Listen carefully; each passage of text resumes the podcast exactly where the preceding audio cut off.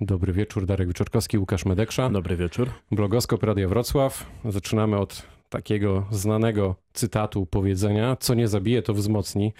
To dzisiaj nam powiedział gość e, przed wejściem na antenę, bo dzisiaj będzie o historii firmy JTT, firmy, która prawie 20 lat temu z dużą dozą prawdopodobieństwa zapewne stała za tym, że mogliście Państwo korzystać z komputera w swoim domu, pierwszych komputerów w Polsce. Naszym gościem jest Jerzy Krawczyk, wiceprezes firmy JTT. Dobry wieczór. Dobry wieczór. Ponieważ e, nie każdy zdaje sobie z tego sprawę, że e, to firma z Wrocławia, JTT, właśnie stała za sprowadzaniem e, komputerów do Polski. No to może powiedzmy na początku trochę o tej historii JTT. Co to był za biznes, skąd pomysł, jakie były wasze początki? JTT mm, to była firma, która z, rozpoczęła od sprowadzania do Polski części mm, komputerowych na początek sprzedawanych na giełdzie komputerowej w stołówce Politechniki. To były Czyli kultowym miejscu dla W kultowym miejscu na, na giełdzie e, komputerowej. E, później z tego zrobił się nieco, nieco większy biznes i e, po kilku latach takiego naturalnego rozwoju firma wpadła na pomysł, że już jest ten moment, że można montować swoje komputery. To był początek lat 90., prawda? Początek, początek lat 90., e, wtedy firma e, przeniosła się do budynku mm, na e, niedaleko Jazu Patowickiego. Bartoszowice. Na Bartoszowicach i tam powstał biurowiec, duży, duży magazyn i linia produkcyjna, na której były mm, produkowane, montowane Adaksy w kilku, w kilku odmianach, w kilku modelach. Adaxy, czyli, bo to jak słucha nas pokolenie milenialsów, to dopowiedzmy. To nie zna, e, to była marka, marka właśnie komputerów, które e, były mm, e, produkowane przez, przez JTT. Dzisiaj przechodziłem obok JTT i przyszło mi do głowy takie powiedzenie. Było tam San Francisco, dzisiaj jest ściernisko, bo dokładnie po tym miejscu, po tej fabryce nie został już ślad. Ten teren jest y, wyburzany, uporządkowany już w zasadzie po wyburzeniu. W ostatnich dniach zniknął płot. Y, nic nie zostało, bo jeszcze do niedawna ten budynek stał i nawet logo JTT było na tym budynku. Y, także co się stało z tą fabryką, z tak dobrze prosperującą działalnością? W latach 90. była to fabryka komputerów, chyba jedna z najbardziej znanych w Polsce, prawda? I taka Obok duma, Optimusa, tak. Duma Wrocławia. Co się stało, że to jednak się nie udało?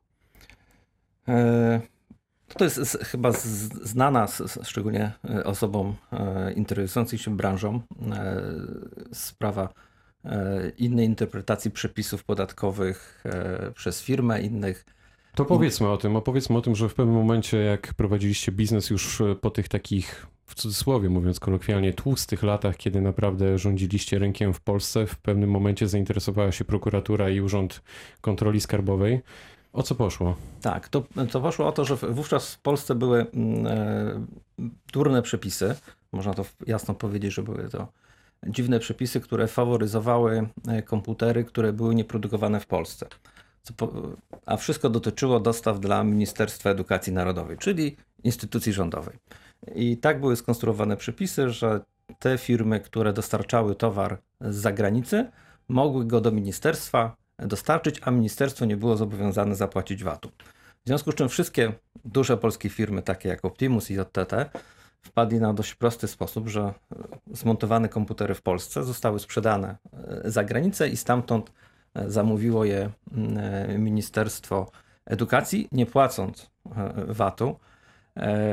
I ten, ten zabieg nie spodobał się Urzędowi Skarbowemu, który wszczął postępowanie, zajął konta firmy ponad 20 milionów. I to było coś, co spowodowało, że firma de facto już nie miała siły na to, żeby płynności finansowej, płynności tak, finansowej i, i żeby dalej walczyć na rynku. Czyli to był trik po prostu. Ja nie powiedziałbym, że to był trik, tylko wykorzystanie, e, wykorzystanie e, istniejących przepisów, które e, notabene były moim zdaniem fatalnie skonstruowane, bo one dawały fory, nie wiem, Dellowi czy IBM-owi, czy wszystkim tym, którzy produkowali za granicą, a nie, a nie polskim firmom. a Ministerstwo Edukacji tak skonstruowało przetarg, że e, najważniejszym kryterium była cena i to cena brutto. W związku z czym żaden polski dostawca, chyba że umiałby wyprodukować komputery e, dwadzieścia kilka procent taniej niż robią to za granicą, nie miał szans na, e, na, na wygranie mm, dostaw do, do, do szkół. W którym roku to wszystko się działo? W którym roku JTT przestało produkować komputery? Wydaje mi się, że ja byłem z JTT związany do 2002 roku i, i wtedy jeszcze firma e, produkowała komputery, oczywiście na coraz mniejszą skalę. E, Wydaje mi się, że chyba tak 2003-2004 to był ten moment, kiedy de facto e, zaprzestano już e, produkcji. Czyli dzieje JTT to jest raptem jakieś paręnaście lat działalności. lat, tak, w tak. szczycie powodzenia, ile mniej więcej komputerów było produkowanych? Około JTT. 50-60 tysięcy rocznie. Czyli na dobę, gdybyśmy to przełożyli, 150-200 maszyn dziennie. To jest bardzo dużo. No tutaj nie sposób nie zapytać o to, czy po latach e, tej batalii sądowej, bo tutaj od razu też na myśl przychodzi mi film Układ Zamknięty, czyli trochę zmowa jakiegoś tam środowiska urzędników, bo też takie tezy padały pod e, waszym adresem, że z jednej strony skarbówka, a z drugiej może komuś zależało na tym, mówiąc wprost, żeby e, was wykończyć. Czy po latach byście się doczekali sprawiedliwości? Jakoś to zostało załatwione w formie odszkodowania? Znaczy my jako zarząd doczekaliśmy się sprawiedliwości takiej, że nas oczyszczono e, z wszelkich e, zarzutów i, e, z wszelkich podejrzeń. Uznano, że oczywiście to, co zrobiliśmy było, mieściło się w granicach prawa i przyjętych rozwiązań biznesowych. Natomiast no, firma, jak wszyscy wiemy, nie przeżyła. Jeden z, akcjonariusz, jeden z akcjonariuszy, który no, stracił sporo na, mm, na utracie wartości udziałów, czyli firma MCI, e, wciąż się procesuje e, ze Skarbem Państwa i to chyba będzie jeden z, najdłuższych, e, z- jeden z najdłuższych procesów, bo to już chyba trwa, myślę, z, z 10 lat. A, czyli dzieje JTT trwają. Tak, w, na salach sądowych i jeszcze wydaje się, że będą, będą trwały prokuratoria. Czyli marka nie zniknęła, mówiąc prosto. Tak, nie, nie zniknęła. Logo przeniosło się na wokandy przed sale sądowe. Szkoda, bo był, była to firma, która powstała w takim e, ciekawym momencie, czyli zmian ustrojowych. e, Zatrudniała bardzo dużo młodych ludzi, e, którzy. E, Jak duże to było zatrudnienie? Około 200 osób. e, Czyli jak na tamte czasy, na warunki wrocławskie, to naprawdę spory zakład pracy, mówiąc prosto. Spora firma, e, bardzo fajna atmosfera i, nawet wiele lat już po, po tym, jak firma nie prowadziła działalności, jeszcze pracownicy raz do roku spotykali się, żeby porozmawiać i powspominać dawne, dawne lata. E, Wiele z osób e, teraz spotykam w wielu firmach e, z branży IT, gdzieś tam robią kariery a zaczynali właśnie w JTT i te wszystkie ich doświadczenia biznesowe pochodzą z JTT, bo to była bardzo duża szansa dla osób, które mm, świeżo to skończyły studia, wchodziły na rynek pracy, do to, że- żeby dotknąć bardzo dużego biznesu, bo to było ponad 100 milionów dolarów e, przychodów firma generowała. E, Dużo kontaktów z za granicą. Czyli JTT to była taka kuźnia kadr trochę, można powiedzieć, po latach. Zdecydowanie tak. Jakie były pana losy po JTT? E, Po JTT e, ja związałem się z firmą e, TETA, to jest e, producent oprogramowania do zarządzania e, przedsiębiorstwem czy przedsiębiorstwami E, i tam spędziłem e, prawie 10 lat e, wprowadzając tą firmę e, na giełdę, wprowadzając nowy produkt e, firmy na, rynek, e, aż do momentu, kiedy firma została mm, e, sprzedana do e, inwestora e, strategicznego. E, i I potem były kolejne etapy. Zaraz Kolejne do nich etapy, tak. e, wrócimy. Jak pan jeszcze mówił tutaj o, o tej końcówce JTT, to widziałem e, wyraźne, no chyba mogę to powiedzieć, wzruszenie na pana twarzy. Też jak rozmawialiśmy przed e, wejściem na antenę, to wiem, że spotyka się pan z zarządem, przynajmniej spotkał się pan całkiem niedawno. Co czują ludzie, co wy czujecie, jak patrzycie mm, na to z perspektywy czasu, na te właśnie zgliszcza, o których mówił dzisiaj Łukasz Medeksza, przechodząc stamtąd, tamtędy. Myśmy też całkiem niedawno tam e, byli obaj. No jest to, nie ukrywam, smutny obraz nawet dla nas wrocławian, ale zastanawiam się, jak to wygląda z perspektywy kogoś, kto to współtworzył, tyle lat działał na rynku. Zaraz powiemy o tym, co panowie robicie, co pan robi, jak to wszystko się ułożyło, ale e, no jest na pewno taki moment refleksji, sentymentu. No na pewno jest smutno na to patrzeć, bo e, to nas. E, Czy to jest nadal żywe? To są żywe emocje? Wciąż są żywe emocje, bo to na, dla nas to był z jednej strony e, oddawaliśmy całe serce i, i energię tej firmie i, i, naprawdę to było coś więcej niż tylko miejsce pracy.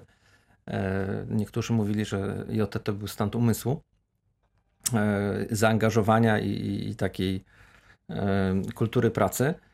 E, który później gdzieś nas kosztował mnóstwo e, czasu i nerwów e, chodzenia po, po salach sądowych, bo to też kilka lat trwało, zanim w finale sąd uznał, że, to, że, że mieliśmy rację, robiąc to, co robiliśmy.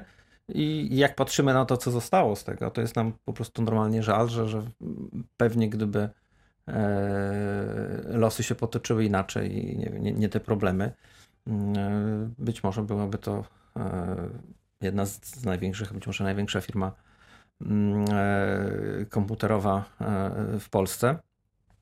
A tak powstanie tam osiedle pewnie domów. Mówiliśmy o tym, co było, ale żeby było pozytywniej, powiedzmy o tym, co teraz. Czym się zajął Jerzy Krawczyk po, po JTT? Wiemy o firmie Teta, ale tam po drodze było jeszcze kilka innych projektów. Powiedzmy o nich. Tak jest. Po, po firmie Teta był e, projekt Travel Planet, e, czyli firmy sprzedającej przez internet e, wycieczki. Fajny produkt. Wszyscy, wszyscy klienci pozytywnie nastawieni i bardzo ciekawy projekt od strony internetowej, wykorzystujący mm, całość e, tematów związanych z rozwojem e, zakupów e, online'owych. Firma oryginalnie z Wrocławia, stworzona też przez mm, ludzi z Wrocławia i cały czas mm, tutaj prowadzona. tutaj prowadzona. Po kilku latach e, w TECie prowadziłem dwa jeszcze projekty. E, jeden to jest Skąpiec, drugi e, to jest Opineo. Jedna to porównywarka mm, cen, druga firma pokazująca oceny, mm, oceny firm, produktów.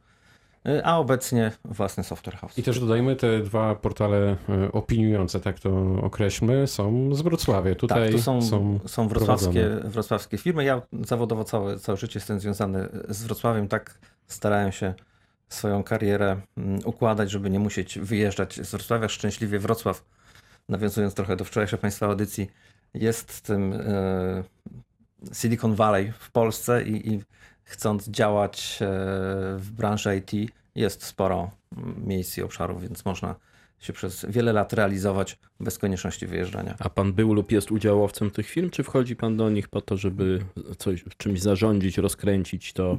Byłem udziałowcem e, w Travel Planet e, i, i jakby tak mu się zaczął mój związek z Travel Planet, że objąłem prawie 5% Travel Planet na początku byłem w Radzie Nadzorczej, później pozostali akcjonariusze prosili mnie, żebym spróbował e, to poprowadzić e, już bezpośrednio i, e, i tak minęło kolejnych 5 lat. Teraz dalej jestem związany, bo to jest duży, duży bardzo duży sentyment mam, mam do firmy. Wciąż jestem w Radzie Nadzorczej i na bieżąco spotykam się z ludźmi. Mm, ciekawy zespół również, fajna atmosfera, budujący team. No właśnie, wspomniał Pan przed chwilą o Wrocławiu jako Dolinie Krzemowej. My tu niedawno w tym studiu razem z Darkiem Wyczorkowskim, naszymi gośćmi, zastanawialiśmy się, czy Wrocław jest lub może być Doliną Krzemową. Powtórzę to pytanie, zadam je właśnie Panu, czy Wrocław jest Doliną Krzemową, czy to jest dobre miejsce e, do robienia interesów w tej branży, no szczególnie w kontekście tej historii JTT, która jednak nie napawa optymizmem.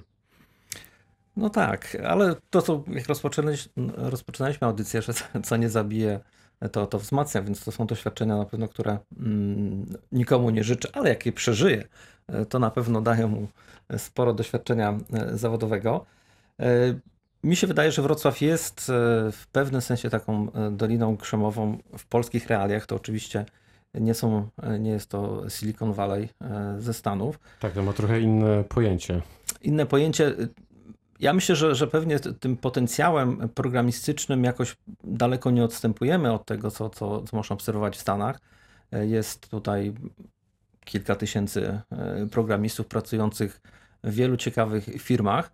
E, natomiast to, co nas odróżnia jako Wrocław od, od e, Doliny Krzemowej, to jest ta komercjalizacja. Jest naprawdę tylko kilka projektów z Wrocławia, która, e, które udało się z jednej strony wyprodukować produkt i potem go skomercjalizować i zrobić to na, na skalę światową. Ja myślę, że pewnie palców jednej ręki by nam starczyło, żeby te firmy, te firmy wymienić.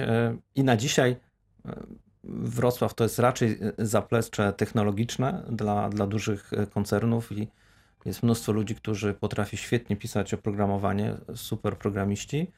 Natomiast e, wciąż mało ludzi, którzy e, potrafią komercjalizować i rzeczywiście robić to na, na skalę światową. No właśnie, zaplecze technologiczne dla dużych koncernów. My się z tym zagadnieniem też y, zmagaliśmy y, i trochę to wyszło też przy tej historii JTT, mhm. że jednak JTT czy Optimus to były firmy, które były owszem mocne w skali lokalnej, ale ze względu między innymi na przepisy no przegrały z tymi wchodzącymi z zachodu dużymi koncernami. W tamtym wypadku z producentami komputerów. Trochę było podobnie z naszą klasą tutaj, mhm. E, nieco później we Wrocławiu. Nasza klasa również e, była gigantem swo swo na swojej półce, że się tak wyrażę, w swoim segmencie, ale koniec końców przegrała między innymi z Facebookiem.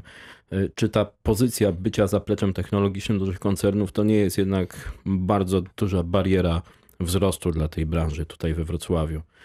Trochę, to trochę brzmi jakbyśmy byli poddostawcami dla jakichś renomowanych zakładów, na przykład w Niemczech, we Francji czy w Wielkiej Brytanii. No i, de facto tak jest, tak, że jest, jest e, przecież mnóstwo firm, e, które kodujących i dla Microsoftu, i dla IBM-a, i, i, i dla Siemensa, i e, dla wielu innych dużych koncertów znanych brandów.